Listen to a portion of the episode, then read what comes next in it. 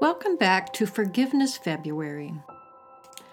Relationships always have something important to teach us, but it's not always easy figuring out the lesson.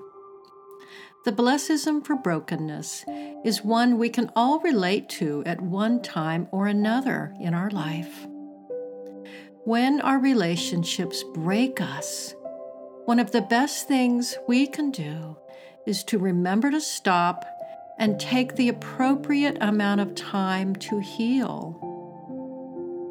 Taking that time to honor your loved one, even in grief, can help you appreciate the memory and how much they meant to you. The lesson is it's okay to take a relationship break every so often, and sometimes even necessary for our mental health.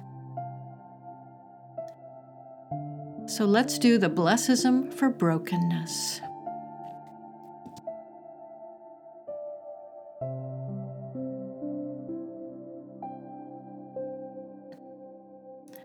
I bless all those times in my life when I may have felt a sense of brokenness within my relationships.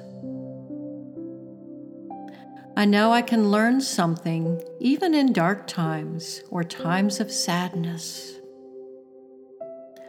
One positive thing I can do is to give myself some time off for healing. It's okay to take a relationship break, and even necessary. I can find some hope and value even in the process of grieving. I can use this as a time for self renewal. So when I am ready for a healthy relationship, I can give it my best. I bless and am grateful for all the relationship challenges I have gone through in my life.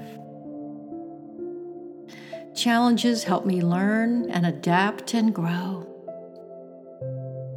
and looking back shows me how strong I truly am. I know I deserve the absolute best in love and in life, and for that, I am grateful. Thank you. So take some time to bless and honor any time in your life when you felt a sense of brokenness.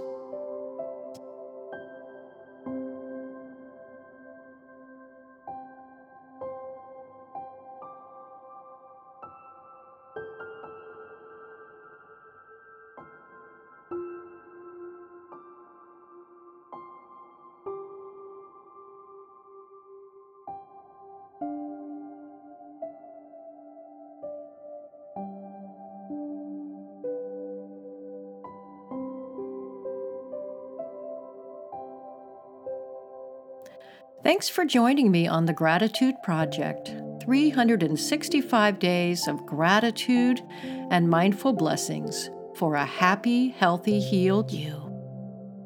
To find out more about blessisms, check out our website at mindfullyblessed.com. And be sure to visit our podcast network site, gratitude365life.com.